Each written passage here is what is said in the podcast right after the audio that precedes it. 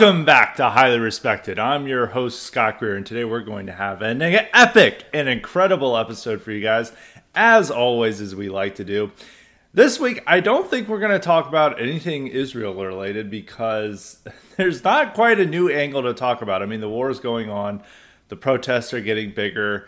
Most of my takes have already been um, for the previous weeks not really a new uh, highly respected spin on this. I mean, my already my opinions on it are already there. Uh, I can't really give you the up to date war war update uh, war updates up to date war updates, of course. Um, and and the protests are about the same as they always are. I mean, people are just going more insane about this stuff. I may I may go into a little bit about the protests and stuff for our second topic before the League questions. Uh, and some of the Cotton League questions may bring it up. But so I just gotta want to give a forewarning that we probably aren't going to talk about much about Israel specifically. Uh, but the main topic we're going to talk about is 2024 today.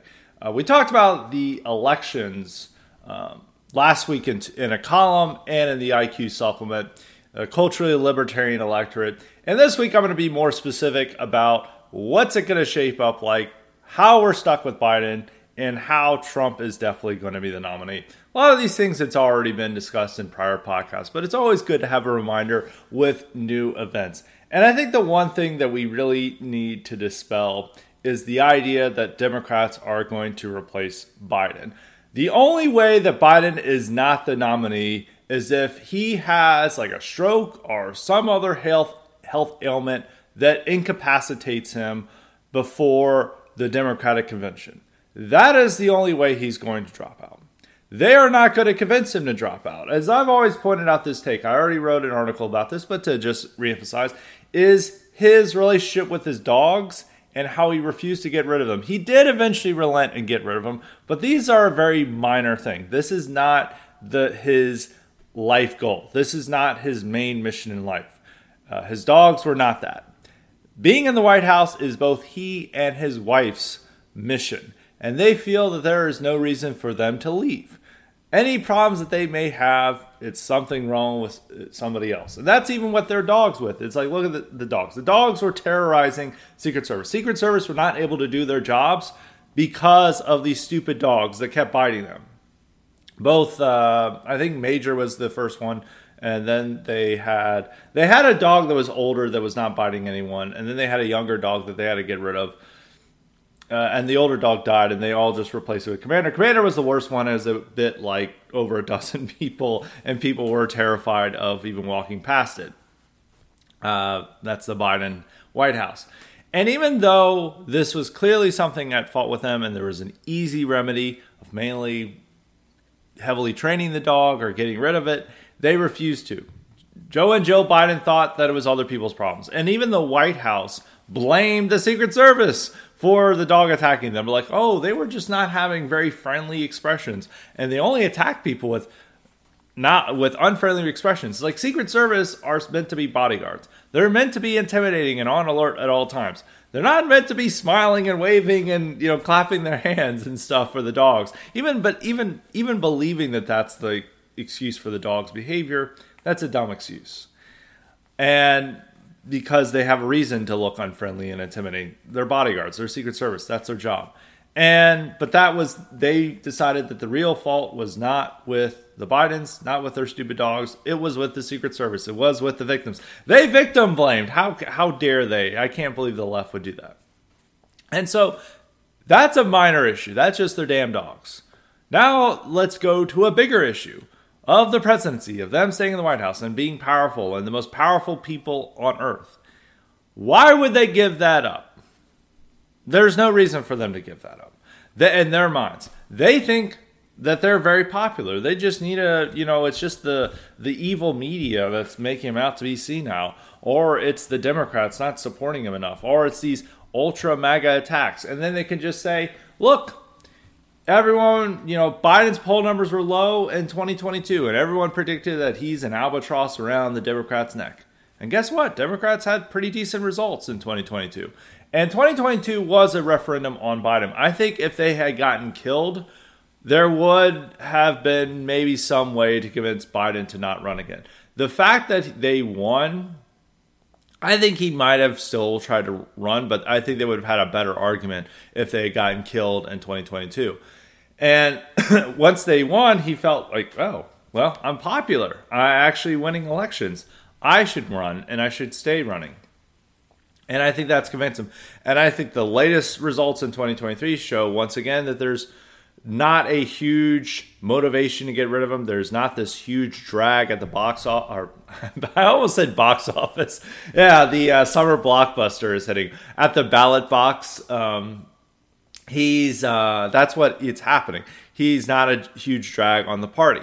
So that argument isn't as strong as it was, but they are seeing the bad polling. I mean, he is losing to a guy who's been indicted four times and is having a, a civil fraud case brought against him. Is you know had a judgment uh, made against him for allegedly raping a woman. Obviously, uh, fake news, obviously, but this is who he's running against, and he's losing against him in polls. And last week there was um, you know, a New York Times poll. I think it was last week or two weeks ago, but there's this New York Times poll, which this is something they can't ignore. They can just say, "Oh, it's YouGov. Oh, it's conservative." You know, it's not a repeatable source.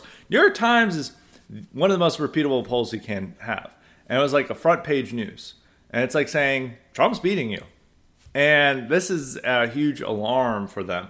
And you saw a lot of Biden supporters then started to say, "Oh, we need someone new. We need someone different. We need to move him on." But they're arguing against a senile old man and his power hungry wife. They aren't leaving. they are not leaving the White House.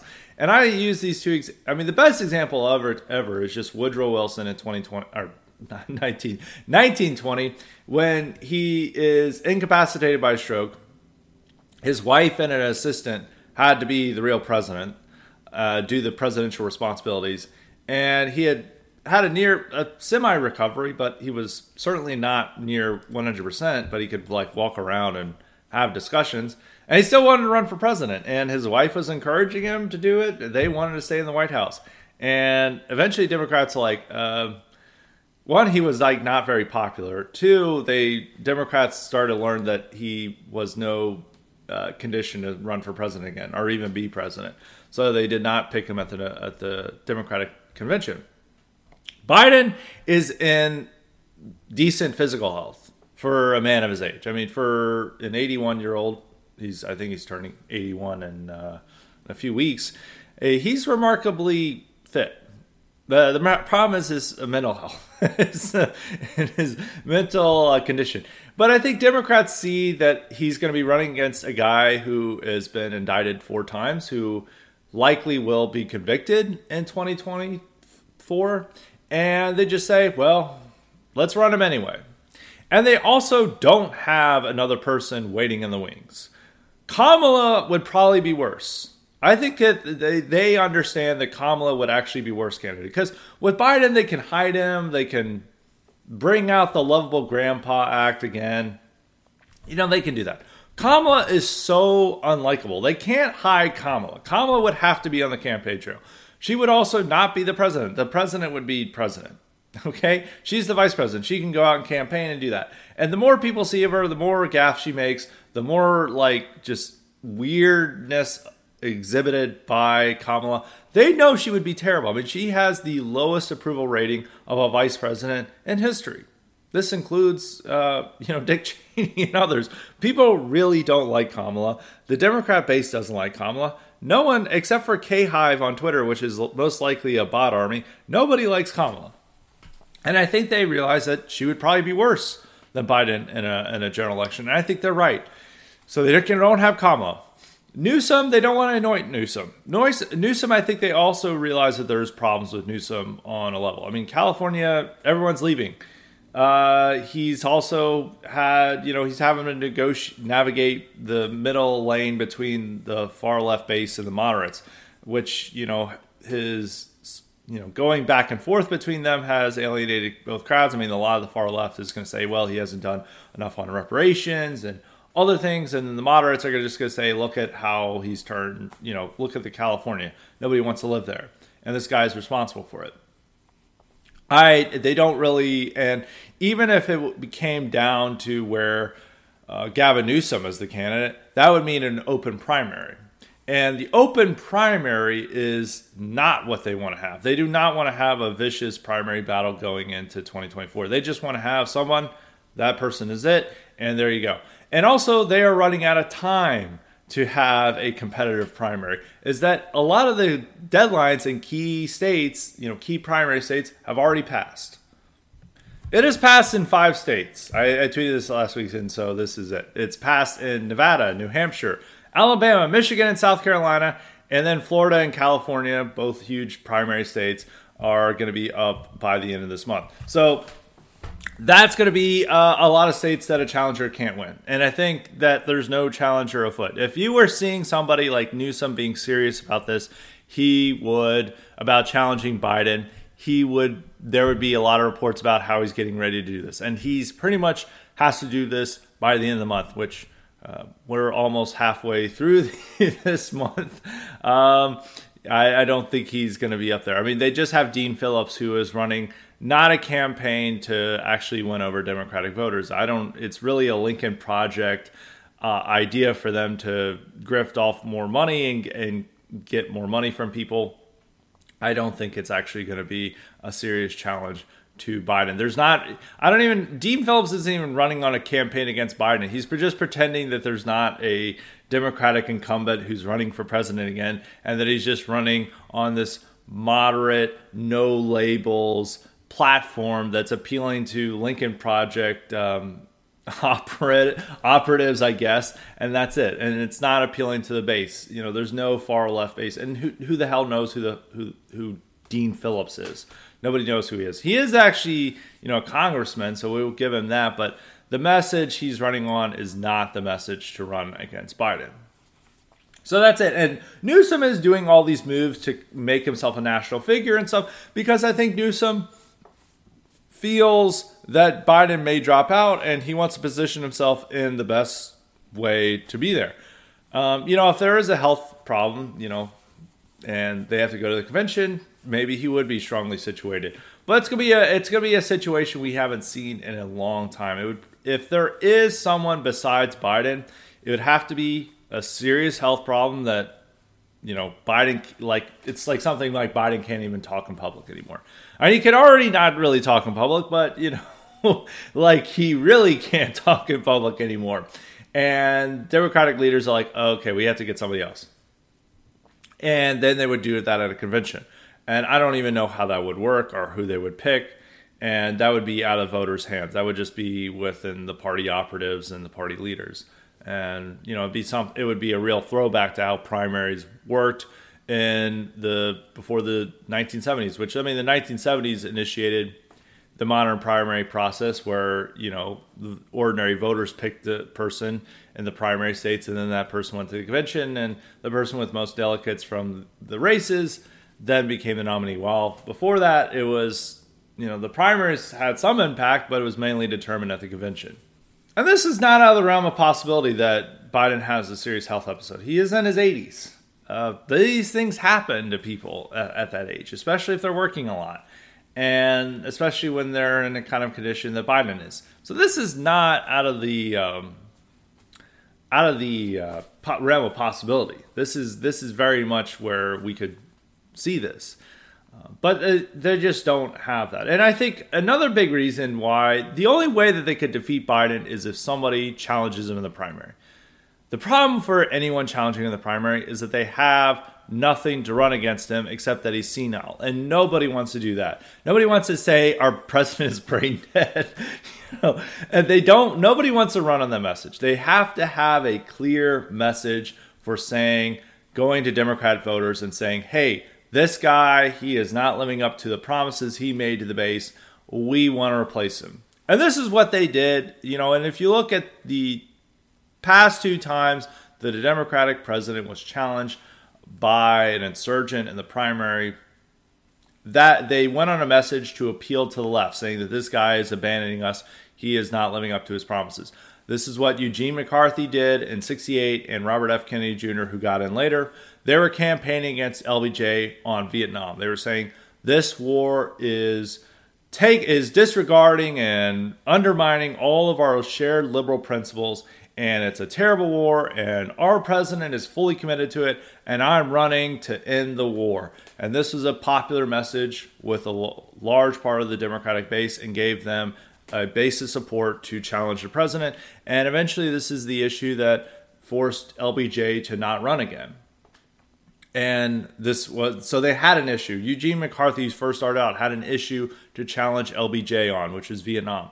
In 1980, Ted Kennedy was able to challenge Jimmy Carter for disregarding the principles of the New Deal and their liberal economic policies. Because a lot of people imagine Jimmy Carter is as far leftist, but no, Jimmy Carter actually had fairly conservative economic policies. Even from like the social policies, it's hard to say um, how much more he was not a member of the far left. He's become more associated with the far left due to his foreign policy takes and wanting peace, and especially actually with the Palestine stuff, which is not. I, I don't. Our side would not see him as a leftist for this. I mean, because of our Israel stance, but he was ultimately seen as a far leftist for meeting with you know dangerous radicals from like Hamas. I think he did meet people from Hamas and the PLO and so they imagined that he was this huge leftist. But as president, he was actually very moderate. And Democrats didn't like him because they felt that he was abandoning the labor unions and their traditional working class base by giving tax cuts to the rich, by implementing deregulation, uh, deregulation, and by undermining the New Deal order that they had built up and you know championed for years and years. And they so Ted Kennedy had this message to run on. Now he wasn't successful because he ran a terrible campaign. He had Chappaquiddick that was only 11 years before in 1969. And Jimmy Carter uh, at first had, when the primary mattered, the Iran hostage crisis actually helped him. Uh, so it did help defeat any uh, a primary challenge. Uh, but when Ted Kennedy got in, you know, there were polls showing that there more Democrats favored Ted Kennedy because he was more clo- he was closer to that liberal base versus Jimmy Carter, who was an outsider. They didn't like Jimmy Carter in 76. They tried to do a never Carter type thing at the convention, but they couldn't stop it. And it was just because Carter was an outsider to the Democratic establishment. He was not connected with their traditional constituent base, uh, you know, of labor unions, um, minority groups, and all that. He was not connected with that. He was not, you know, very socially progressive and certainly not economically pro- pro- progressive. And he also, I mean, he also wanted a balanced budget bill, which was also going to further undermine uh, the welfare state favored by liberals. So there was a lot of reasons to go after him. And even when you look at Republican challengers, uh, famous ones to their presidents, you know, it was based on like something they could appeal to conservatives. You know, with uh, Gerald Ford, Reagan ran on a strong conservative message saying this guy, he's he's still keeping up detente with the Soviets. No, we want to go full on attack the Soviets. He's not implementing our, you know, he's keeping gov- big government around. He's failing these conservative objectives. We don't like him for this. And Reagan nearly beat Gerald Ford in 76. It came extremely close. It, it really, when it went to the convention, Ford had a, a, slight lead, and he was able to keep that lead. But it was unclear whether he would come out of that convention as the as the nominee. But he did. Uh, so it was a very close election. And then in 92, when Pat Buchanan challenged uh, George H.W. Bush, he ran on how he abandoned the tax cuts, or he banned, or not abandoned tax cuts, but raised taxes and violated conservative principles. And so these were things that they could rally the base around. With Biden, there is no issue. Biden's actually been very left wing. I, I, think a lot of us know this, but he's been very left wing on these stuff. He's been arguably the most pro union president we've ever had. I mean, he went to the union, you know, the UAW protests, and he was on the front line with them. He even wore a UAW t shirt uh, at a rally. He is very much on the side of the unions, and that is keeping that core constituency, which is a huge part of Democratic politics, loyal to him. He's also been giving out, uh, making all these radical appointments throughout the government through all that DOJ, Interior, a lot of the stuff that goes along with regulation and other things that has kept the far left constituencies happy. Um, he's you know gone full bore with uh you know the DEI stuff and and on even on immigration where he sometimes gets criticism from the far left he is ultimately doing what they want by not securing the border and letting them all in and giving tons of parole to them. And it's really just the far left, which had which is an incredibly unpopular position, but is represented by a lot of their lawmakers. Because there was this really mild thing Biden did earlier early this year, where he set up, you know, he's giving parole to thirty thousand migrants every month from Venezuela, Cuba, Haiti, and Nicaragua and at the same time, he's saying uh, those who come to the border not through the parole program will be deported immediately. And they really aren't even doing that, but they said they are. And over 70 Democrats, you know, signed a letter to uh, protest that. But even then, the, like no Democrat wants to run on total on like complete explicit open borders because they know how unpopular that position is, so they don't really have it. Or even on foreign policy, he brought the troops home, back home from Afghanistan. That's what the left likes. The left likes that he's continuing to fund the war in Ukraine. They're very happy with that.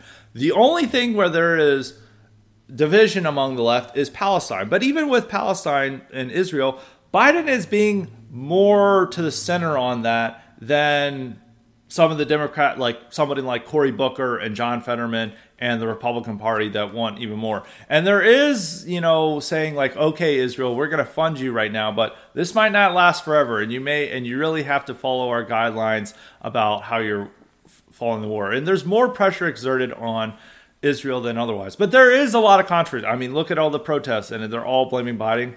They even protested outside of Biden's home in Delaware. But that is not a constituency. Uh, that is not as large of a constituency as the constituency that was opposed to Vietnam. First off, Vietnam the, that more directly impacted the lives of ordinary Americans because this was there were these were their kids and neighbors that were going to fight and die in Southeast Asia. Here, most of these are college students. A lot of them aren't even American citizens who are taking the streets, and it's not as important of an issue as Vietnam is. It's an important issue to these people, but these are don't represent a mainstream America. They don't represent, uh, as I said, a lot of them are on student visas, are you know immigrants who don't even have you know uh, who aren't even naturalized. So these aren't really you're not really responding to a constituency here, and in their position is only represented by the squad, and the squad is not the representative of the majority of the Democratic base. And I know the Democratic Party was very much divided on Vietnam, but they, you would say, a very slight majority, or maybe even a plurality. I think there could have been a lot of don't knows. And round 68 wanted the war to end. Here with Palestine, and it was a very important issue to them because they were seeing, you know, they were very much worried about either being drafted themselves or you know if they're older their kids being drafted and so this was an issue that directly affected their lives israel for the most part, does not directly affect the lives of ordinary Americans. Or rather, let me let me say that the conflict right now doesn't really impact, at least not to the extent that Vietnam was. And so you could have a candidate run on a full-on pro-Palestine position. You know, ceasefire now. We're, um, you know, we're ending the war. We're going to turn against Israel, and there is a constituency for that. They would probably win a Michigan primary, but there's not a large constituency for that, and most of the Democrats would not go along with it. I mean, when Bernie Sanders, who represents, you know, the most far left senator, and he's siding with Israel on this, that's a good sign that this is not as uh, dividing the Democratic Party as you would expect. It's definitely it's definitely a division between old and young. I mean, most of the voters, uh, Democrats who are over 35, are either just ambivalent or they're on the side of Israel, while the ones under 35, maybe even under 30, are fully on pro-Palestine, and this is an important issue for them. But this is just like the activists and organizers. This isn't that important of an issue, even for you know the majority of Zoomers. I mean, Zoomers may be like, oh, I guess ceasefire now, but they're much more concerned about other issues like abortion. And that's another issue they can't run on. So there is no issue for a guy to run to the left of Biden.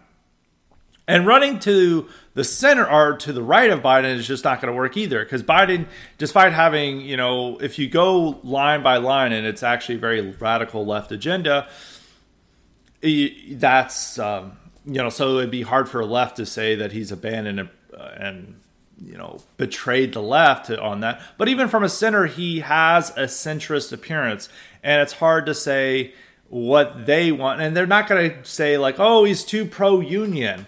That that would never carry any water in a Democratic primary. So you have to even just look how Dean Phillips is running a campaign. He is running a campaign acting like Biden is not running, and he's just running a centrist, no labels campaign, and it's likely not going to work. So even if there was a challenger, they have no issue to go against. There's no Vietnam for them. There is no tax cuts for the wealthy. There is no tax spike as it was for the Republicans, or there's no um, detente foreign policy. There's none of that. There's no clear issue outside of the Israel conflict, which maybe if that escalates into next year, that would be one. But already they would have, all these candidates would have missed the deadline. And even if it escalates to to an extent that Biden feels is dangerous, he most likely is going to impose or really strongly push for a ceasefire in Israel because he's not. He is much more responsive to the far left base on this issue than past presidents uh, to the pro Palestine side. And I think, I mean, in looking at all the staffers and the young people working in the administration, they're overwhelmingly pro Palestine. And eventually, if this war drags on and it looks bad for America's stance in Middle East, and you know they're worried about having to take in uh, millions of uh, million Palestinians and other things. Well, I don't know. Democrats might like that for no matter what. But as long as if this conflict really starts to hurt Biden in the polls, I think he will, you know, try to impose uh, a withdrawal from Israel. So I think he would even take away that issue. So there's nothing. There's really no issue to emphasize this point. There's no issue for a Democrat candidate to challenge Biden on the left and a centrist candidate due to his appearance of being moderate, uh, Biden's appearance of being moderate. There's not really an issue for that person, and there's no base for that either. And so that's what's happening. So Biden, Democrats are stuck with him, whether they like it or not. The only thing that they can hope for is that he gets a health uh, scare that incapacitates him. And even what's going on with Congress, you know, the the uh, the investigations and stuff, and uh, the appearance of wrongdoing on Biden, that's not going to hurt him among Democrats. That's a rallying around the base for for Biden. And it's just the same way looking at what happened with Trump's impeachment in 2019. You know, the Ukraine phone call hurt didn't hurt Trump at all among Republicans. If anything, it helped him solidify his support among Republicans. And it's the same with his indictments. Like that's solidifying support. If they if your supporters can view this as a political witch hunt by your political enemies, they're going to stand by you. There's not going to be this is no long we're no longer living in the America of Watergate time where there was this belief that there's this objective uh, nonpartisan authorities that could convince you otherwise and this was really wrong even if you voted for Nixon you just have to understand that this is what he's doing is wrong and there was a lot of conservatives who were leading the fight against Nixon it wasn't just all libtards and so there was this um, uh, uh, transpartisan uh, concern for that. But that's like impossible to have. If you're a conservative, you're going to stand with Trump despite his legal problems. If you're a liberal, you're going to stand with Biden despite his legal problems. And the fact that this is being led by conservatives in Congress who, you know, who seem to just want to, uh, in their mind, indict Biden on whatever they can find and are attacking his innocent little uh, child and Hunter Biden. They're just not they're tuning out. They're not bothered by this at all. This is not an issue at all for democrats. And so that's not even a problem for them. I mean unless they find a video call with biden telling chinese officials i will still state secrets to you if you pay my son a lot of money uh, which they're not going to find. I mean most of the other stuff is just like oh they got a $200000 check. Who cares? Like that democrats are not going to be bothered by any of this stuff. Unless they found something like that where like you know even the deep state would be uh, very upset about that they're not going to get rid of him and they're not going to find something like that. So unless there's a health problem which is uh, it, it is possible with his age you know he is going to be the nominee. He's going to be the guy that Trump runs against. And that's another thing to bring in mind is that this is just going to be a rematch between Biden and Trump. You know, I used to always speculate that maybe Trump's legal problems get so bad that he may drop out in favor of another Republican who promises a pardon. I don't believe he's going to do that at all. Like Biden, the only way that he will not be the Republican candidate is if he has a health problem that incapacitates him. And they just have to to go along. I mean, there is something that maybe he is in a jail and he physically can't run for president.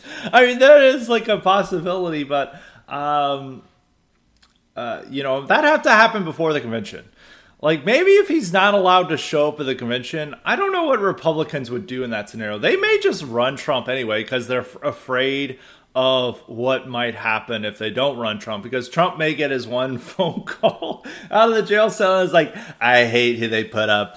Don't vote for Nikki. Vote for me. And you know, just like that, like a prison phone call, like he calls into Hannity, you know, calls, does a phoner from his prison cell to Hannity, and he's like, "Don't vote for Nikki," um, who is who they would replace Biden, uh, Trump with. Uh, it's not going to be DeSantis, and you know that would that would kill Republicans in uh, in the general election. Uh, so, but I, I don't, I don't think that's going to happen. I don't, first off, I, they're going to have a tough time trying to put him in a jail cell because of Secret Service. Secret Service is not going to allow him to be put in a Georgia State prison uh, next to like the gangbangers from Atlanta. You know, they're not going to allow that, and they're not going to allow. And if it's even a federal conviction, they're not going to put him in a supermax. They're either going to put him on house arrest or they're going to build his own, uh, like his own prison for him. Uh, that's that's what's going to be. Uh, but I don't know if he'll even be. You know, there might be a there'll be a long appeals process even if he gets convicted. I don't think he'll go straight to jail.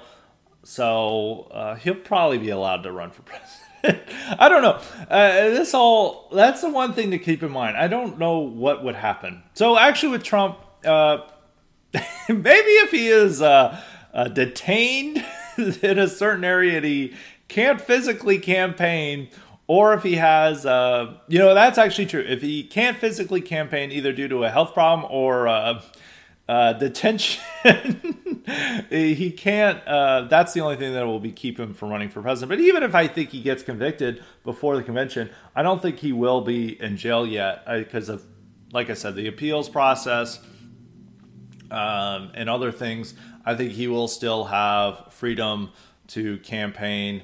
Um, throughout the, the presidency. And, and, there's going to be controversy even if Judge tries to limit his ability to campaign. So I don't know what I don't know what um, it's all it's all unprecedented territory. But I think you know he's going to still run for president. He's still going to say even if he's not.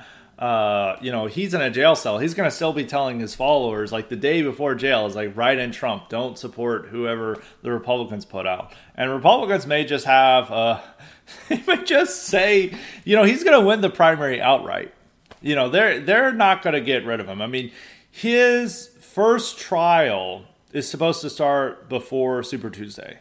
And already by that time he's going to be have won the primaries by then with a decisive majority.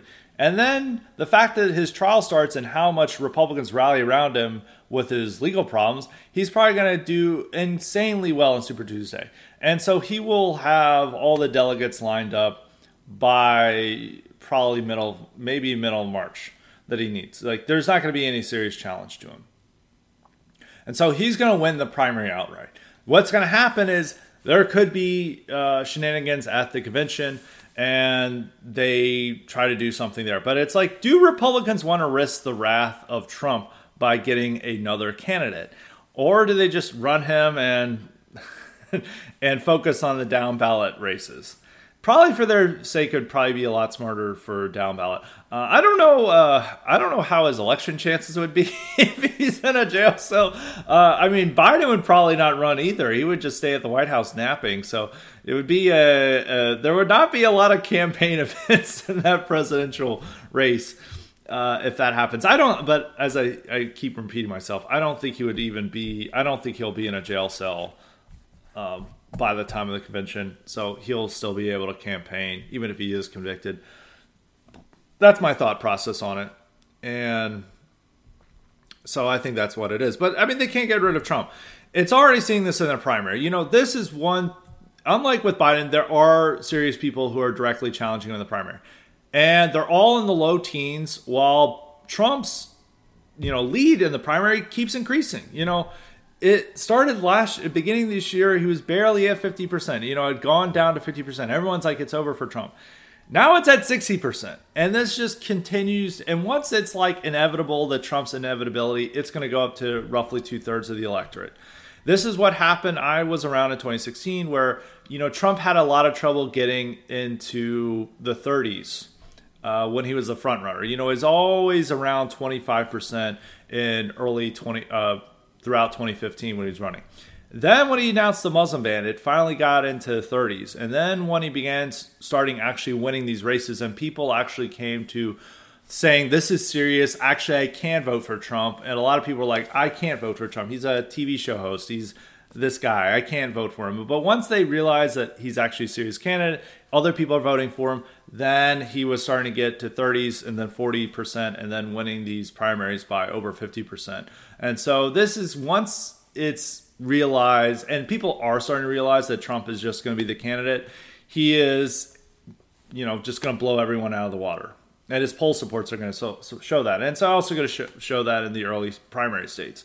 So there's no option of any of these candidates directly beating Trump, and they can't really hope for a conviction before the primary.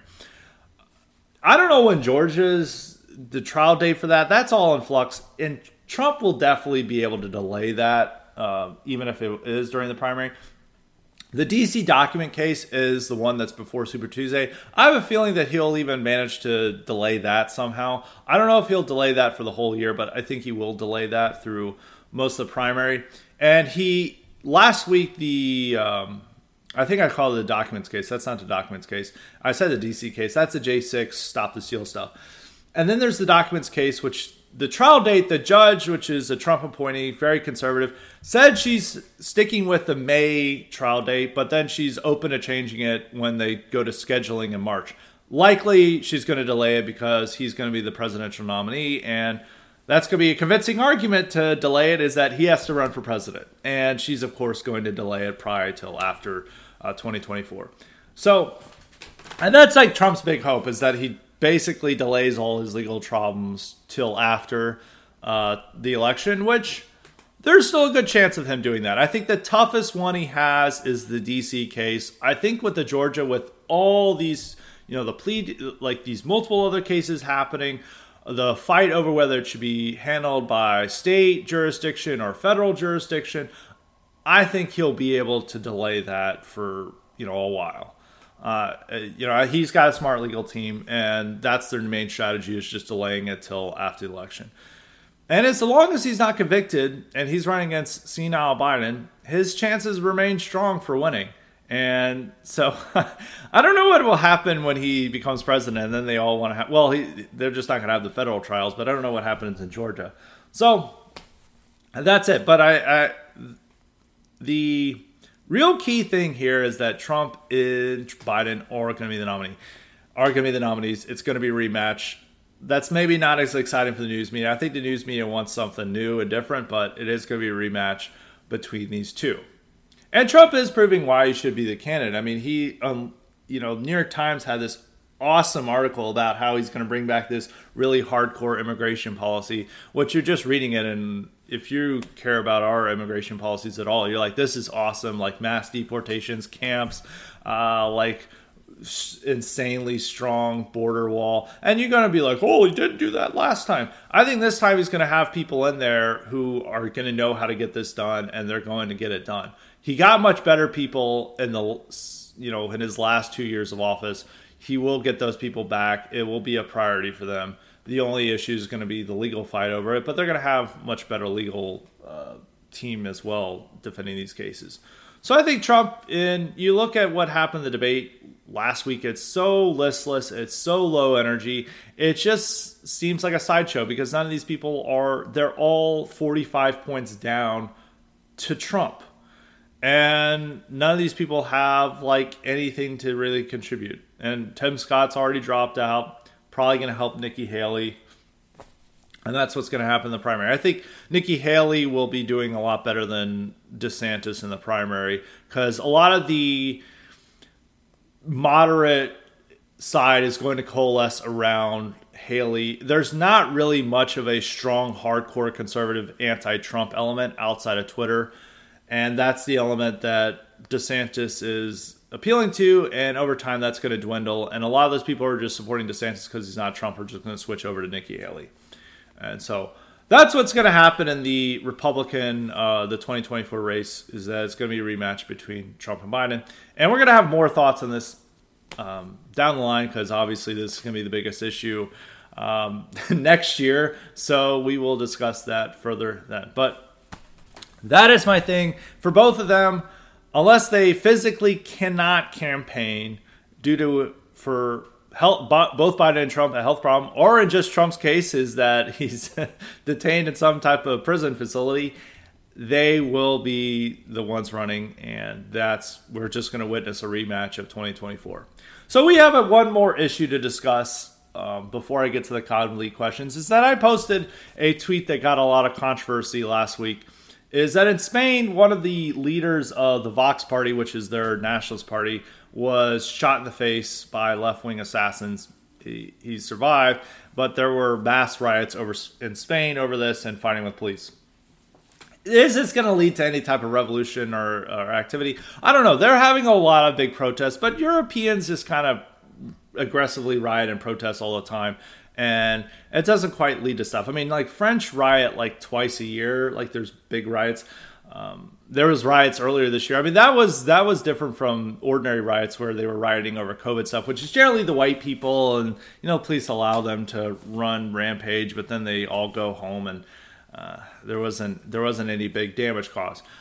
The summer it was, it wasn't even spring. It's time flies by when you're being keyed. But earlier this year, when there were the riots, it was all the immigrants and there was all rioting against the white racist police. And so there was definitely a racial element there. But when there's, you know, even the right protests, is it actually going to lead to something? Probably not.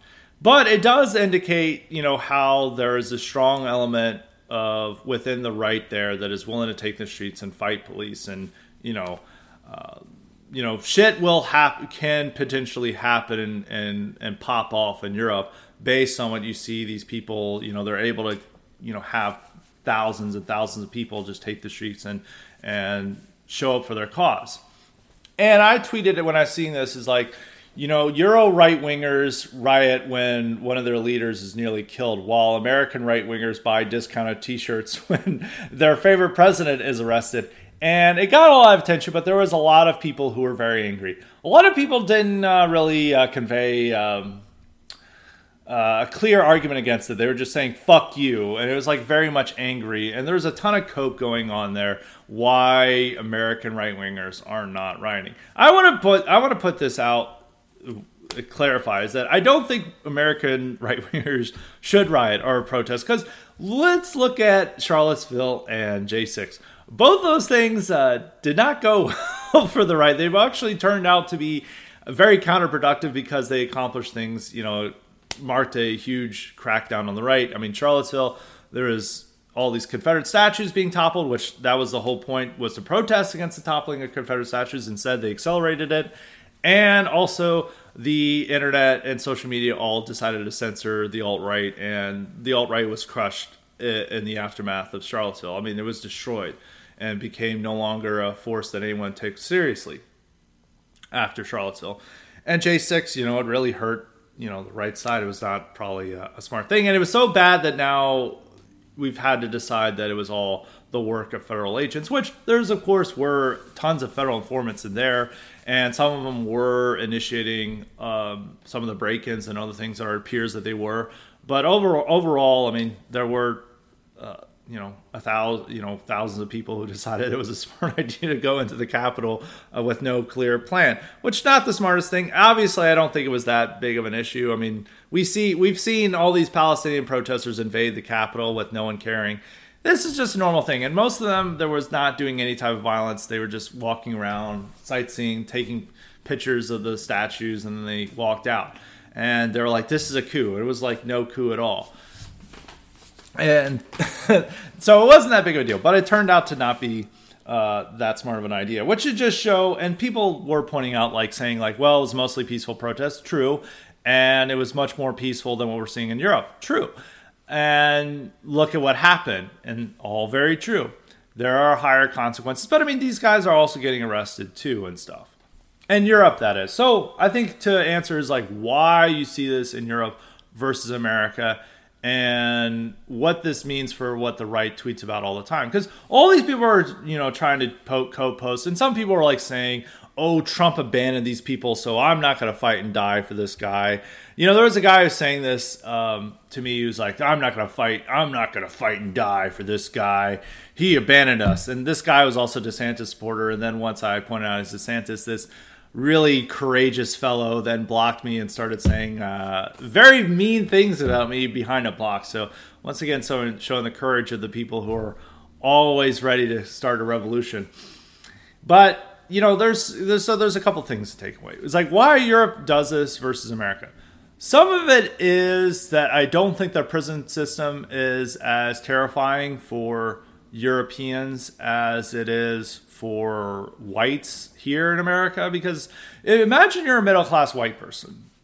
You have a normal life, you're there. And then you're caught at a protest and then you're thrown in the legal system. And jail is a complete jungle compared to your normal life. Not saying like European jails are a walk in the park either. Some, I mean, depends on where it is. France, they're pretty tough. Um, Scandinavia, not so much, or at least they used to not be. But you know they're probably they're still not as bad as American jails. And it's a huge problem when it becomes like you're a standard middle class person and then you interact with the jail system and then your life in just like one arrest can ruin your life. Which I think with Europeans they they're able to rely on this hooligan element, you know, the soccer hooligan element to be at these protests and stuff. And a lot of these guys have already had interactions with the law you know, it's not that big of a deal for them to spend a weekend in jail. They're out, you know, they have a working class job. You know, it's their friends uh, also have had scra- scrapes of the law. It's not that big of a deal. And so they're more probably willing to engage in this because there's not as um, the high of risk as it is with America and with American right wingers to engage in this type of activity. Two is that they have an urbanized population with among right. I mean, the right has you know, there are people in a lot of these major cities who vote right wing. You know, New York City does have a lot of people who vote Republican. The problem is they're dwarfed by the people who vote Democrat, and it's the same in Los Angeles. You know, there's a lot of people who vote Republican there, but they're overwhelmingly dwarfed by the Democrat element. And you can even see this in New York, where it's, you know, these uh, ordinary people who are likely Trump supporters you know, are pro- vigorously protesting all these migrant uh, centers around, you know, taking up space and, and ruining their communities. So they're able to organize in that way, but it's just, for the most part, most right wingers are in rural areas and suburbs where they're not going to go and riot in their rural area or suburb over something that's happening nationally. They really have to drive like an hour or hours to a place where they're going to protest, like in DC, and that's when they're going to do it. They have to travel far distances to ride. And generally, if you're traveling far distances, you're not inclined to uh, aggressively protest because you know you've got I've got to get back home. I got to do all these things. I got a long car ride ahead. You know, taking on police is a little bit too much of a responsibility, and so they're not going to do that. And they're much more spread out. Geographically spread out is also a thing. So right is able to call upon people in a lot of these cities. And there's still very right-wing cities in europe where they are able to elect like nationalist mayors and other things which in america pretty much every city with more than 50000 people is almost entirely democrat. Uh, with some exceptions with some exceptions you know jacksonville's pretty republican even though they just uh, elected a democrat. Indianapolis used to be pretty republican but now they have a democrat Dallas is still pretty Republican. Uh, their black mayor just switched over to Republican Party. Uh, that's a place where Republicans actually compete for the mayoral race. But even like cities that you would think are conservative are not are extremely liberal. Like Nashville, there's no chance that a, a like a Republican ever win that city. And there's a couple other places. You know, there's very few places where there is. There's a couple of places where hundred thousand or fifty to hundred thousand where Republicans can compete uh, but they have to. It's like competitive. And I remember looking because in Virginia they have this is 2020. In Virginia they have this weird way of districting where there's all these independent cities that are outside of counties. And I looked up how, and this would be for most cities like Charlottesville, Lynchburg, Richmond, Arlington, Alexandria, but there's even like small places like Staunton. Um, I think Harrisonburg is its own little uh, city too, uh, independent of the county. And you go to these places, and in 2020, every one of these places, even if they only have like 30,000 people, and they are surrounded by a big red county, went for Biden. Pretty much every one of these places.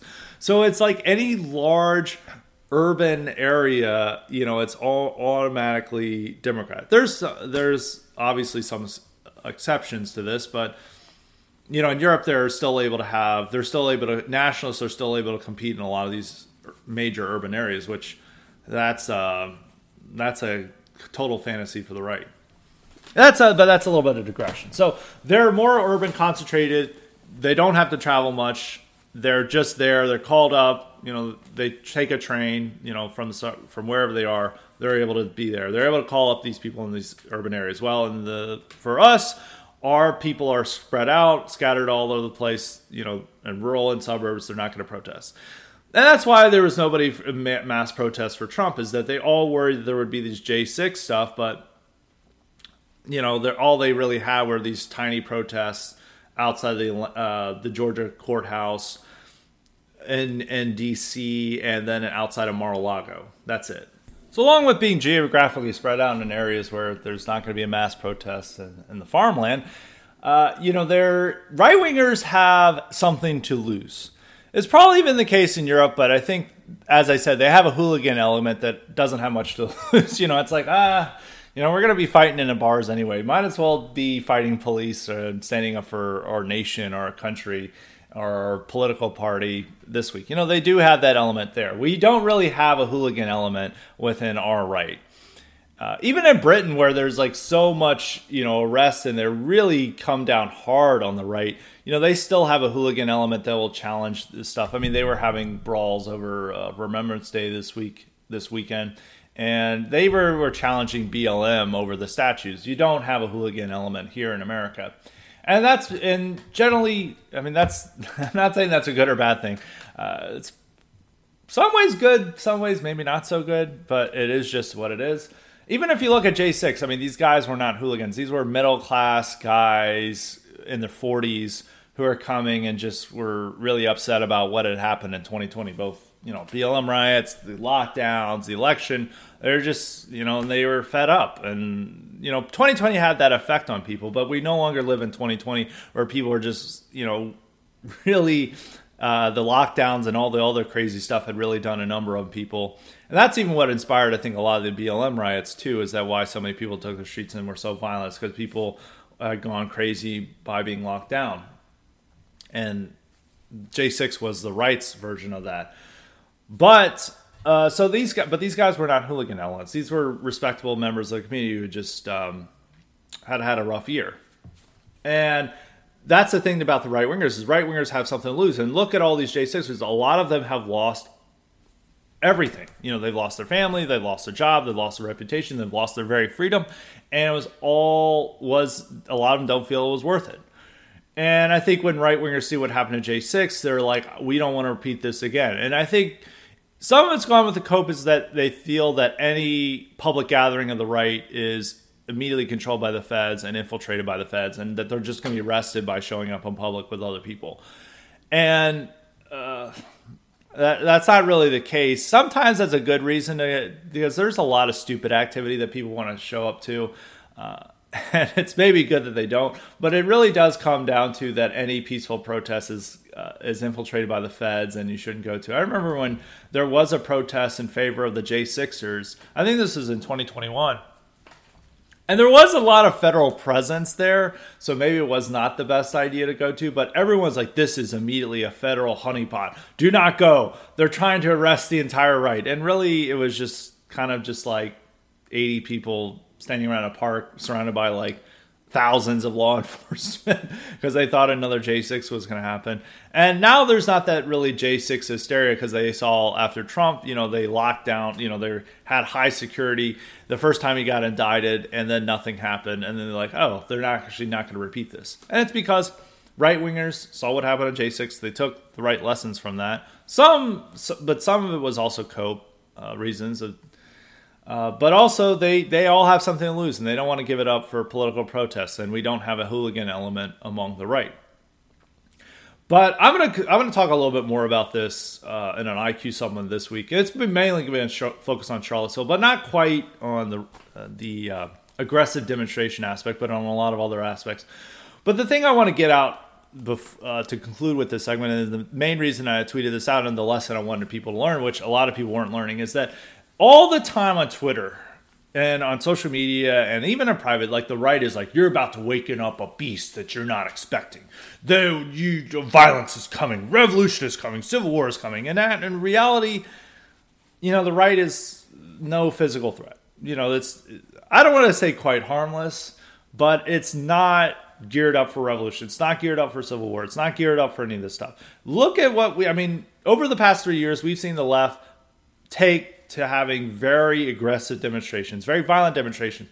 You know, look at what happened with BLM riots. Look at what's happened with the pro-Palestinian protests now.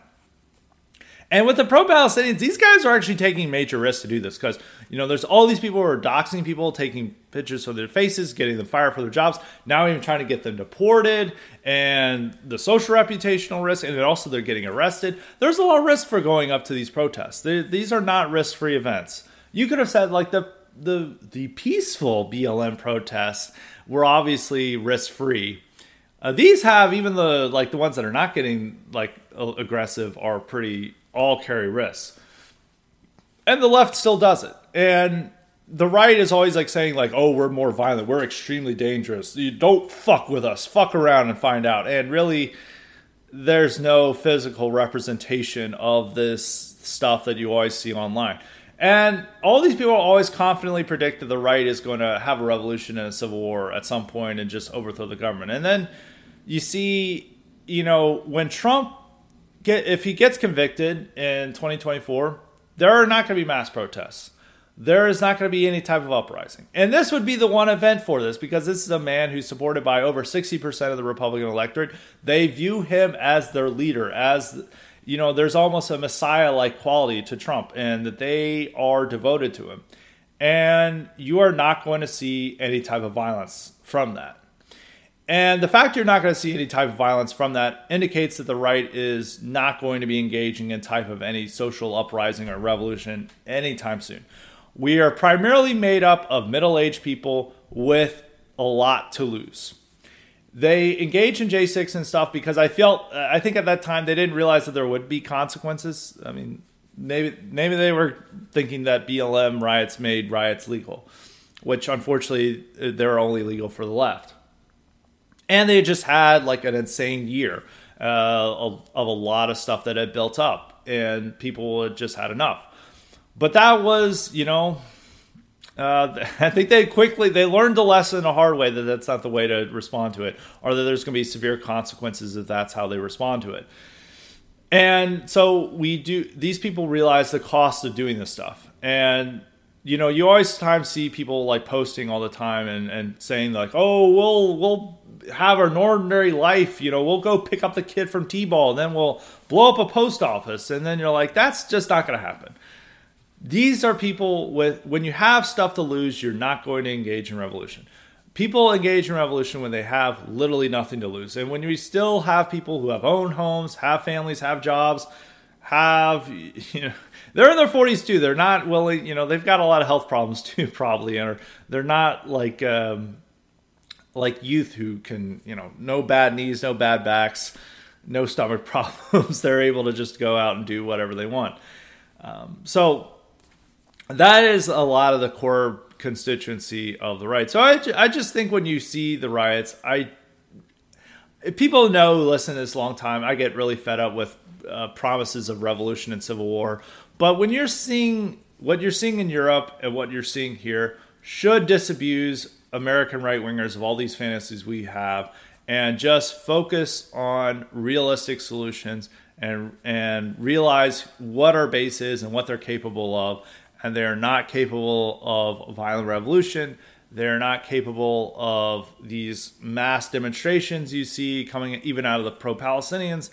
And they're not even capable of the stuff that we're seeing in spain and in france coming from the right. But they are capable of voting. And in a lot of cases what happens here in America with American right matters more than what happens in Spain and Spanish Spanish right. I mean, it's cool what the Spanish nationals are doing, but Spain is not one of the countries that really matters. I'm sorry if there's any Spaniards among us, but there's like only a few countries that really matter, like France, Germany. I would say Italy probably matters more than Spain. Uh, the UK matters, but America matters more than any of them. And what we vote for and what our politicians are capable of matters probably a lot more than just some street demonstration in Madrid. Um, but so I don't think it's like a total black pill, as we just have to organize effectively to make the positive change we want. And it's not going to involve riots and violent revolution or any of this type of stuff people uh, you know fantasize about 24/7 on on Twitter and social media. It's going to be evolving the normal political process. And through the normal political process, we're much more capable of creating change than street demonstrators in Madrid. So that is it for the regular episode or our regular topics. Now we're going to get on to the Cod And as a reminder, you too can get the power to ask me questions or suggest guests and topics if you sign up for the Cod option at highlyrespected.substack.com. And Make sure to sign up for the IQ supplements while you're there. And I also sent a reminder to the Cognitive Elite about how to ask questions and stuff. And so we're getting a ton of questions now. And so I love this. So, but it's sometimes I want to always make sure that I'm getting them properly organized and I'm getting all to them. And so I left some instructions to leave to ensure that I get to your question and I see it and we are able to educate and inform the rest of the audience about your great question. So I will get right into it. So we'll start off with a new member of the Cotton Fleet, and his name is Dollar Bill, and he asked this question. It's about WWE wrestling. uh, so he says, "Question: Hi Scott, um, just one and." What are your feelings on professional wrestling? Some thoughts I'd like to share. Vince McMahon and the WWE have always celebrated MLK Day and Black History Month, but their main competitor AEW is much more libtarded, having transgender wrestlers on the roster. And during their shows, you can see their Reddit audience holding signs showing their support for the latest leftist cause. How does pro wrestling fit in with the Greerhead Pledge? I imagine not very well, since being pro wrestling fan is low status and embarrassing to admit as an adult. As you grew up in the South during the 90s, were you a w, WCW mark? Uh, you know, I'm probably going to disappoint this guy, but I am not really a fan of pro wrestling. As a kid, I liked WWF. It was WWF at the time. I didn't really like WCW that much. Um, D-Generation X era, when The Rock was there, um, I was uh, like eight years old or something. And so I was really into that era. I liked that. And I remember for one year, um, I was really into like staying up and seeing like who won the wrestling matches and stuff. And but that was just like one year, and then I grew out of it. And then as an adult, um, or as a teenager, I'm like, people are still into this. and then as an adult, I still see people really into it, and I'm like, what? And I sometimes they sometimes have WWE matches come on at the gym. Gym is where I interact with American pop culture. Um, I used to go to a gym where the only way I would know pop hits is uh, the current pop hits is if I heard it over the speakers. If you ever go to a Gold's gym, they always play it, which was uh, a useful thing. Now, but I don't go to Gold's anymore. They don't have any music playing, which is beneficial in a lot of ways. But I'm not that much aware of what's the current pop hits. But I am aware of what's going on on TV, and sometimes they show WWE, and I see all the wrestlers, and it's all like what race is this wrestler? And then I look at the audience and like, what race are the fans? I can't uh, determine it. It's like all racial ambiguity. It's all mixed together. It is very much um, not a part uh, with the Greerhead Pledge, but I realize there are a lot of right wingers who like wrestling, and people are allowed to have their guilty pleasure. So, you know, if that's your thing, it's your thing. But it is really not my thing. I find it. I you know, when you're a kid, you ha- you wonder whether it's real or not. You know, when you're a really young kid, you can be like, "Well, is it fake? Is it real?" You know, when you're eight years old, you're able to convince that. But when you're in your 30s, you know, you know it's fake. you know it's like over the top, and I don't really understand the um, the full uh, attraction towards it uh, with that. Um, so, but I do I do know a lot of people who are into it, and I think a lot of people who are into it are very right wing. At least with WWE, Mark, and knowing all the history, and I, so I have a lot of friends who are into it. But um, no matter what I watch it, I'm just like, this is too much. This is definitely anti Greerhead America that I'm watching uh, a little bit too much, and like the intro music and all that. So the aesthetics and other things, and just the fact that it is like theater, it's a form of theater, but it's a low brow theater. It, yeah, it's it's not my cup of tea, but I'm not gonna hate on anyone who's uh, watching it, and uh, we're we're not gonna make I will not watch wrestling a part of the Greerhead pledge. I will say that. So for all those who may fear that that scenario, we are not gonna have that. But no, I'm not that big of a fan of it. And I do think there is like a huge Reddit thing into it because I there's a few of these streamer accounts that I follow, and they're all obsessively into it, and they're very much in part of the like white trash aesthetic that's becoming more popular. And for most people, I think of a certain age uh, and demographic, they're not into it. They realize that they're not supposed to be into it, but that's popularity of it and the whole aesthetic sense of it. It is a part of the pro drift happening with America in itself, but there are far worse entertainment options to watch, and I I do understand a lot of right wingers aren't too. So, uh, not my thing, but I'm not going to hate on you for it. So we're going to go move on to another question. This is from Fake Cell Eradicator, and he's got a hypothetical for me. As whites continue to be replacing Americans to the 2030s, 40s, 50s, and beyond, what will the different types of dhimmi status look like based on the different types of overlords we could end up with? Which could be the best and worst? Something to consider how will be how these groups change as they become third, fourth, fifth generation American. Our current framing and understanding of them is now first or second generation. First, Hispanic ruling class. Option one, South Africa 2.0, ruled by American Goblin hordes. Option two, the meme of the 2048 Republican presidential candidate being Juan Santiago Hitler. Two, Indian ruling class, ruled by the high caste Brahmin offals who want to genocide us because we mispronounced their name in middle school. Option two, Vivek style elite, anti woke, assimilated CEO types. Three, Asian Chinese ruling class. They are probably smart enough to realize the loss in human capital wasted ROI if they just tried to Uyghur us and make us factory slaves. Maybe we can be people of the book style, small business owners, mid level civil servants, janissaries, etc. Uh, so going over those options, one is just not going to happen. Hispanic ruling class, Hispanics are not going to be at all near a ruling class. They're very little part of the current elite. Most of the Hispanics who get into the top colleges are all castizos. They are not the mestizos. They aren't coming in, and I. You may see some Juan Santiago Hitler's around. I don't think he will be the Republican presidential candidate in 2048 so there will not be a Hispanic ruling class. There will be a Hispanic working class. It's really just going to be the Hispanic and white working class merges and mixes uh, to a great extent over time, and uh, it becomes even more proletarianized and like more like anti-college and more obsessed with uh, its own ways and norms. And it's further apart from the elite. It'll probably be in a large part more conservative than the standard Hispanics now but there will be a lot of other problems with it. So no, we are not going to have a Hispanic ruling class. The second and third, it's just going to be an Asian um, uh, ruling class, or there going to be more of them, and you will see the the battle between option one and option two. You're going to see these types. You're going to basically see Pramila Jayapal versus Vivek Ramaswamy. And that's gonna, and that's will also incorporate a lot of the East Asians.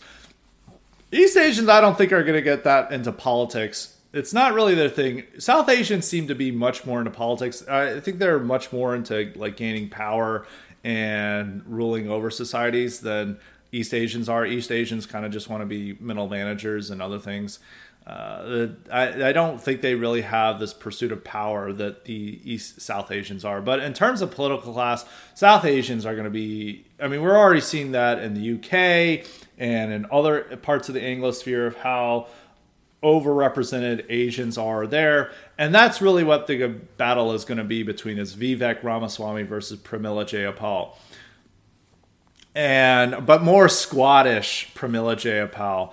And so it's going to be this like extremely left, anti-white immigrant who, you know, complaining about colonialism is Black Lives Matter and is all about that versus, you know, somebody who just wants a tech elite who is anti woke and is not allowing uh, affirmative action to dictate company policies. And that'll be a lot of the political division over time. So uh, I, I, I, highly doubt there will be a Hispanic ruling class uh, anytime soon or, or even really ever. But we will have an Asian, more of an Asian ruling class, and it will be a division between what you said with the option one of like an extremely anti white, once whites disenfranchised and basically reduced to total untouchable status versus the Vivek Ramaswamy types that are probably even still want like untouchable class, but they're less anti-white and they view this as their way to gain power, and that'll be the competition between them. So uh, I guess that could be. Uh, that could be uh, an interesting dynamic. I mean, this could all change if we severely limit Asian immigration, but that's probably the most likely to happen. So we got some questions. These were questions submitted last week, but I didn't get to them uh, because they submitted very late. And the first question comes from Jack. He's uh, he said, "What's your take on the recent New York Times polling show that, that shows Trump ahead in several swing states, but also follow up that shows his support crater if he convicted on any of the charges against him? Do you still think it is likely he is convicted before the election, and what should we do if he is?" Yeah, I think it is. I think we really can't understand what will happen to his support unless he is conviction, unless he is convicted, unless he is conviction. The conviction is such uncharted territory. We don't know how voters will react to it. I think the best guess is that it will negatively impact them against or, or encourage them to disfavor Trump. But whether his support will totally crater, I I don't know if it will. But if he is convicted, he st- we should still support him for presidency no matter what, because either he becomes the next president or he is a martyr and for the cause. And by martyr, he is you know he is politically persecuted and arrested and put in jail, and that's but we stand by him no matter what, because there's not a better alternative. DeSantis is effectively campaigning on how much he wants Trump in jail because his wife who dominates his political campaign and dominates the way he's thinking, hates Trump and wants Trump in jail for saying mean things about Ron DeSantis. So DeSantis isn't even going to pardon him. DeSantis isn't even going to help him. And so why vote for a guy who's apparently such a big threat to the establishment if he is going to cheer on Trump's persecution? Nikki Haley would be a nightmare. So he is our best candidate, and we're sticking by him no matter what.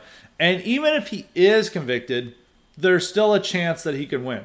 Probably even if there's more of a chance he can win than Ron DeSantis can win. And I and I'm serious about that because DeSantis, if he runs, he is so uncharismatic, he is so awkward, and he's going to have such a tough time winning over Trump voters that he would lose no matter what. I, I, I don't. He's not electable. I do think that there is, unfortunately, a chance that Haley could somehow win but that's all dependent on Trump endorsing her.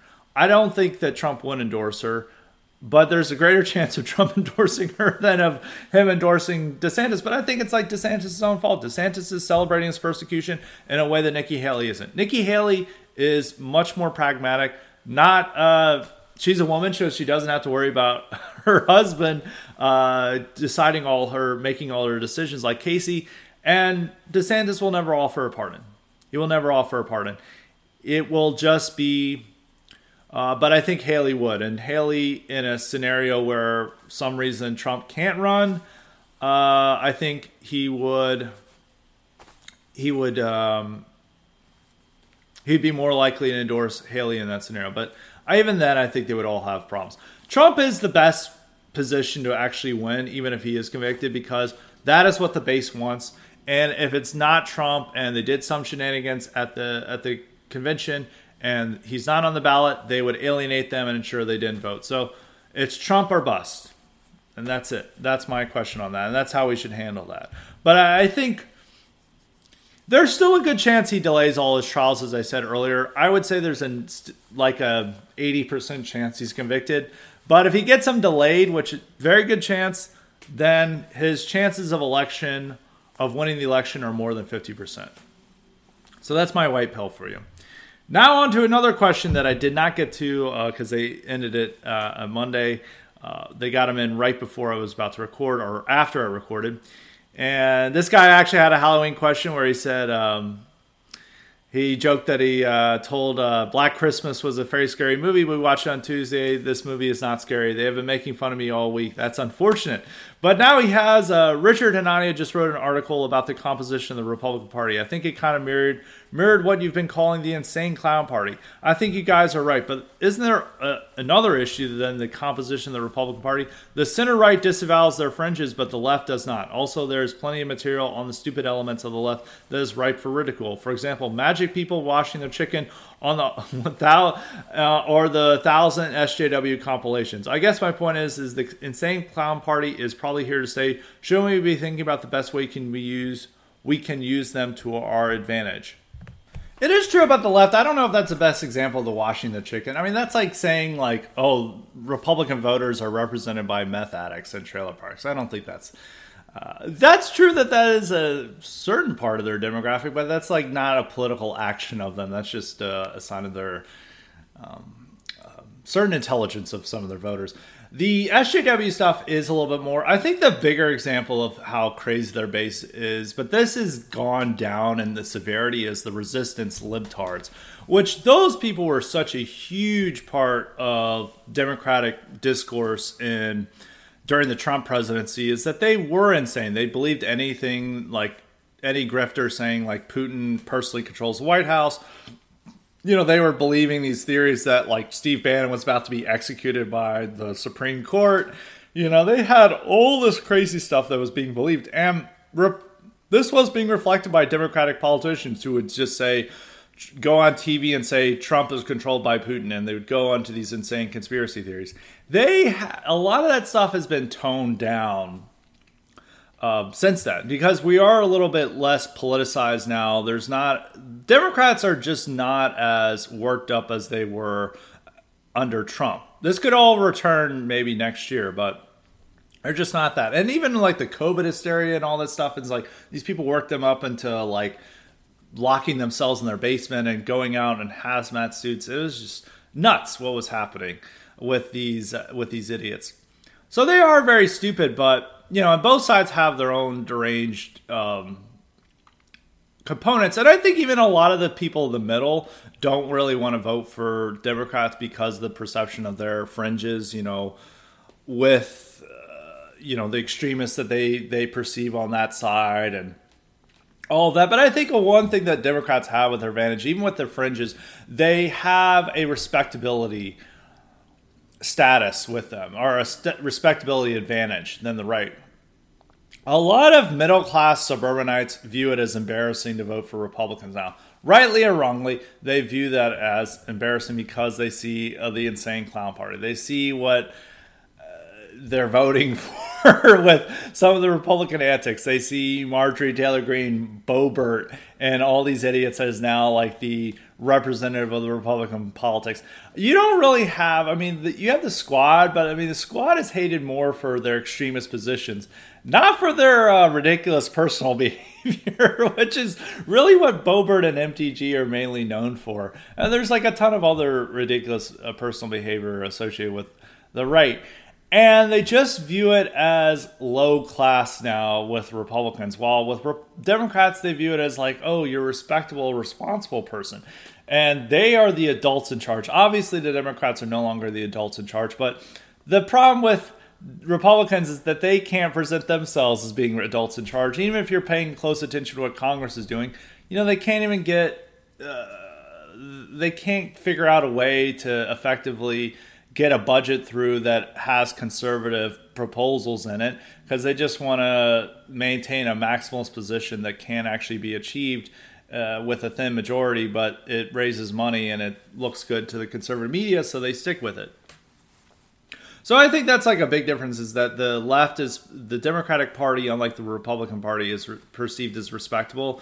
We all know that maybe not be the true case, but that's how it's perceived by middle class, college educated white people. And that's why our biggest problem with Republicans now is college educated whites, is that we're losing them in a massive degree. And it's due to this status anxiety, it's due to that respectability advantage that the Democrats have uh, stat- a status advantage is actually a better way of saying this um, because they perceive Republicans as low status idiots, and then they perceive Democrats as respectable, moderate forces, which, of course, not true, but that's how it's perceived. And Republicans don't do themselves any favors by indulging the insane clown party uh, mindset on their own side.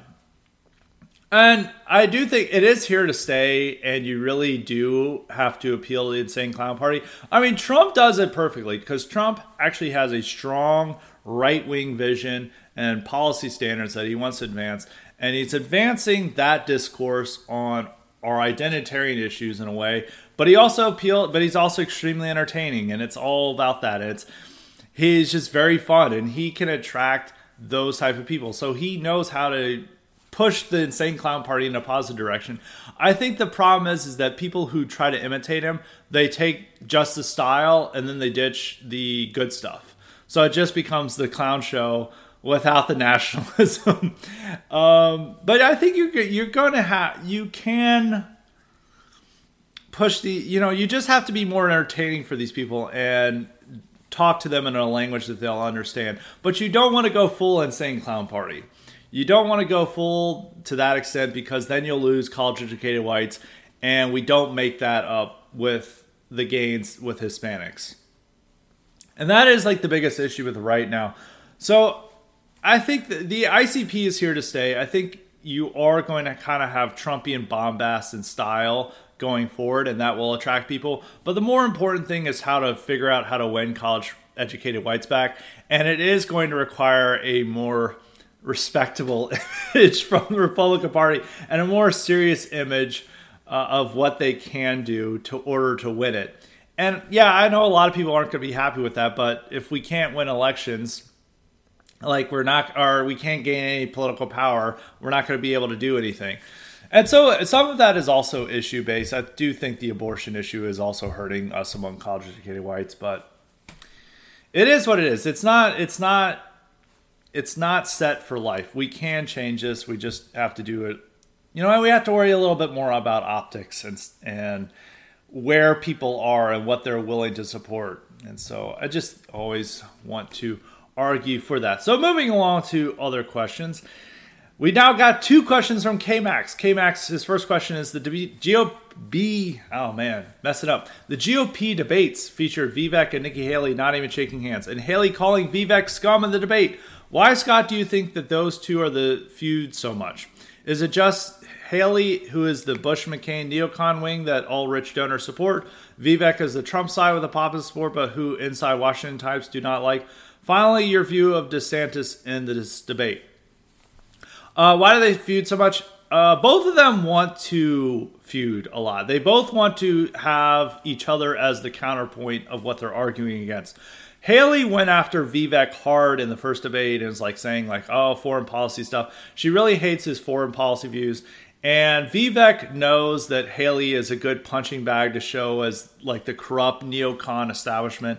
And so that's why they feud so much. And Vivek knows when to pick fights and how to get under people's skin. It's very Trumpian esque maneuvers he's doing there. It's, it's actually very impressive because he, you know, anytime they all insult him, he just like laughs and like it, why, you know, it doesn't even hit him. No, it doesn't stick to him. Well, he really knows how to get under Nikki Haley's skin and all the other people's skin. And so I think it's more personal than feuding is that they generally don't like Vivek. Is Vivek is just this guy who you know, as a businessman who had completely different politics two years ago, and now he has much better politics, and they really don't like that. They don't like that he has never held elected office, and they view him as appealing to this dangerous populist nationalist side of politics, which they are firmly opposed to. So they really want to attack him. And Vivek knows that a lot of these people are make for good punching bags and targets, and he knows what to say to get under their skin. So I think that's why they feud so much. Uh, DeSantis in the debate, uh, he wore his lifts again. I mean, the main thing is that he just doesn't make a mark. You know, there's no memorable line from DeSantis. It's just him. You know, he criticized Trump. He's going more on this attack Trump thing, which is what his advisors told him not to do, even at the first debate. They told him, hey, just attack Vivek, stand up for Trump. But instead, his wife uh, dominates his uh, campaign and instead attack Trump uh, all the time because they imagine that there's this huge constituency of hardcore conservatives that hate Trump. But outside of Twitter, they don't exist. So he's never he's never made his mark in any of these debates because he lacks any charisma and he lacks any. It's really just heavily scripted and comes off as inauthentic. He didn't do terribly, but it's the same that's always happened. And nobody really pays attention to these debates that much because the clear front runner's not there.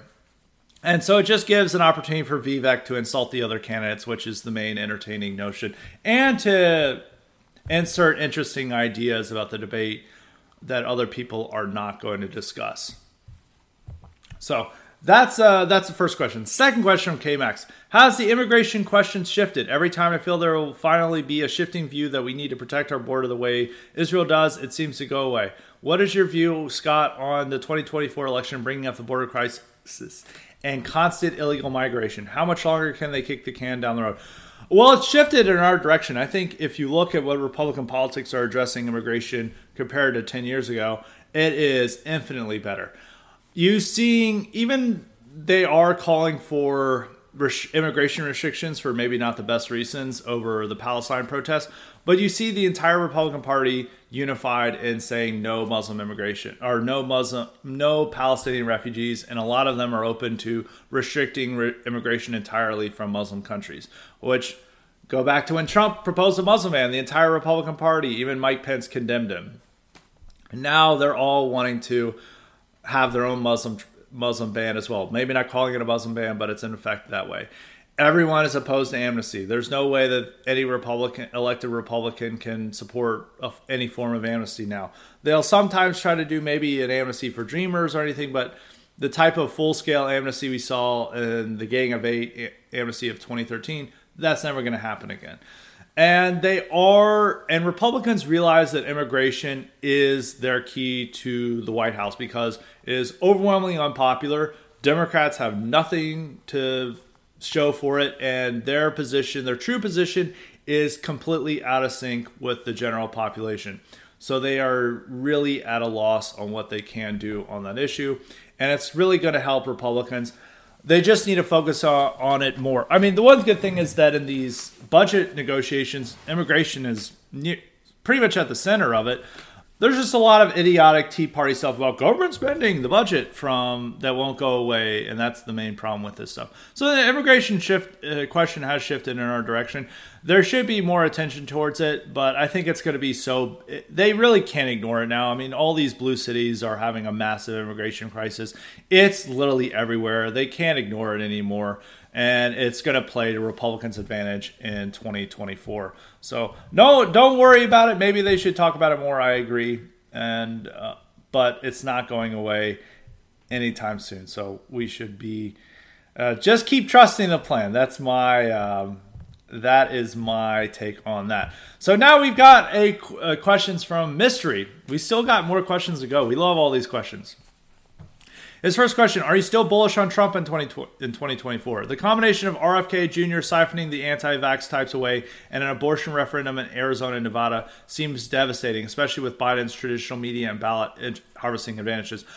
I don't worry about RFK Jr. I think he's going to not be a non-entity for 2024 and not really siphon away that many votes from Trump. I think he's also going to have a lot of trouble getting on ballots and other things. I, I think that's something that's got an overblown fear. I think his main problem is still the conviction. Abortion referendum, I think Trump is the best position on the abortion issue because he's just saying he just wants it out of the national picture. Just leave it to the states. He's far more moderate than any other Republican on this, and he's the most likely to make this not a national issue. And that's extremely important with Republicans. And I think it's Biden's traditional media ballot advantages, you know, it's also going to be he's even more senile. He's not going to be able to campaign much, and the country's going to even be in a worse state uh, November 2024 than it is now. And just look at how bad Biden's polling is now. So it's all coming down to whether he can stay out of a jail cell. And if he stays out of jail cell and even delay, and if he is not convicted uh, by election day, I think he has more than 50% chance of winning. So, a second question for mystery: People have spoken about some uh, about the GOP collapsing in a similar manner to the Whigs before the Civil War, and the party is obviously very divided. What do you think about a concerted effort to take over the Libertarian Party and replace them? Someone like Trump or Tucker would have to lead the charge, but an anti-immigration Libertarian Party as the new right wing would be pretty awesome.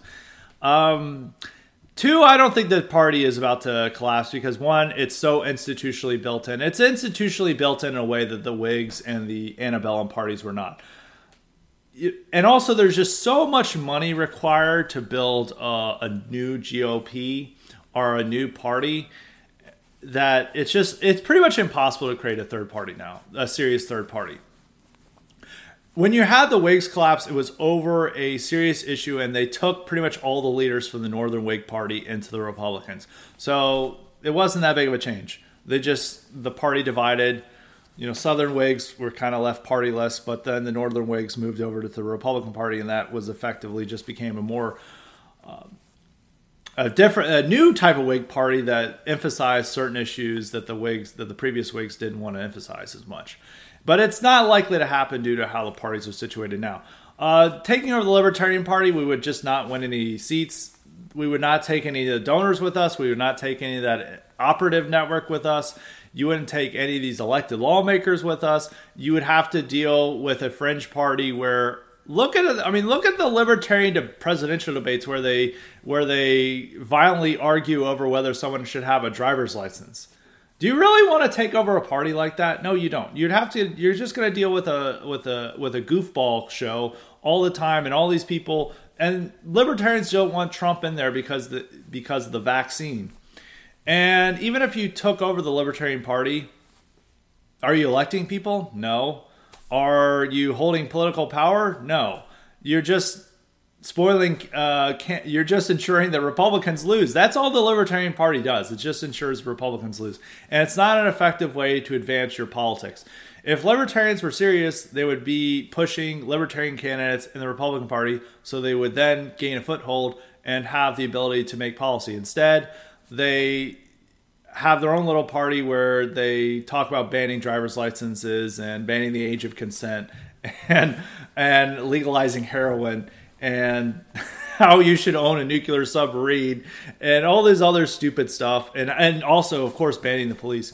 So it's just like a no it's a silly show. You shouldn't you have unfortunately for however terrible the republican party is it's our only political vehicle we have. And generally when people talk about other solutions it's having a skull mass protest with 30 people on a bridge or it's about how they're going to give up politics and instead of building a base community they just focus all their time and energy on the nfl and video games. So that's just it. I mean I, there's a lot of terrible elements of the republican party but the republican party is better and reflects our views much more so than it does 10 years ago or even five years ago even when trump first got in office. The republican party is much more in trump's mold and image than it was even when he took office in 2017 and it's they're more willing to adopt our issues than at any time in history or recent history. So you just have to use the political vehicle in front of us. I know there's like cringe and you have to make compromises, but it just is what it is.